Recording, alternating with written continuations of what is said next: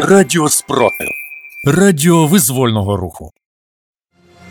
Новини на Радіо Спротив.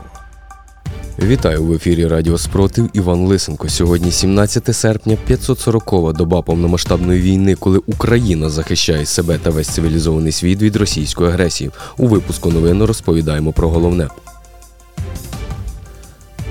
Окупанти незадоволені низькими темпами паспортизації на захопленій після 24 лютого 2022 року землях Луганщини й вимагають у гауляйтерів вирішити цю проблему. Про це повідомляє Центр національного спротиву. Так, перед головним колаборантом регіону Леонідом Пасічником була постановлена задача примусово паспортизувати всіх дітей віком від 14 до 18 років до 1 жовтня.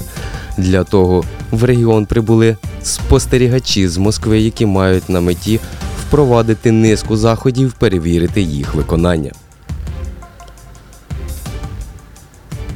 Російські окупанти почали будувати чергову лінію оборони по Нікольському напрямку в Маріупольському районі, повідомив радник мера Маріуполя Петро Андрющенко.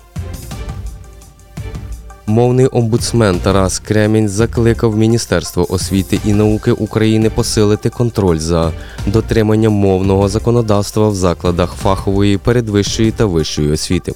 Порушення цього закону негативно впливає на сферу освіти, написав Тарас Кремінь на сторінці у Фейсбук.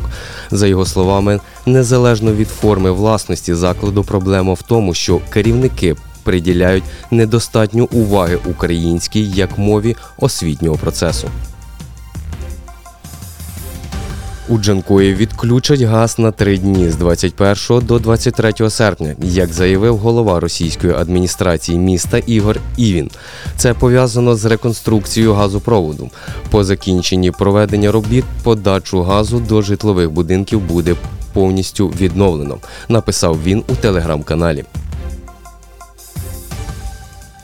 Російські війська намагаються штурмувати визволене урожайне Донецької області. Втім, підрозділи Національної гвардії відбивають контратаки противника. Повідомив на брифінгу ТВО директора департаменту планування застосування ГУ Національної гвардії Микола Уршалович.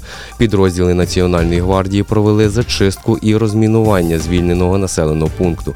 Наразі закріплення на досягнутих рубежах та відбивають контратаки штурмових груп противника які намагаються повернути втрачене положення. До декларації груп Семи про підтримку України приєдналися Естонія, Литва і Латвія. Цю угоду ухвалили на полях саміту НАТО у Вільнюсі. Її умови називають декларацією про гарантії безпеки. Про це пише Європейська Правда. Росіяни заборонили місцевим мешканцям переміщатися між низкою населених пунктів тимчасово окупованої частини Херсонщини через страх перед активізацією дій партизанів на День Незалежності.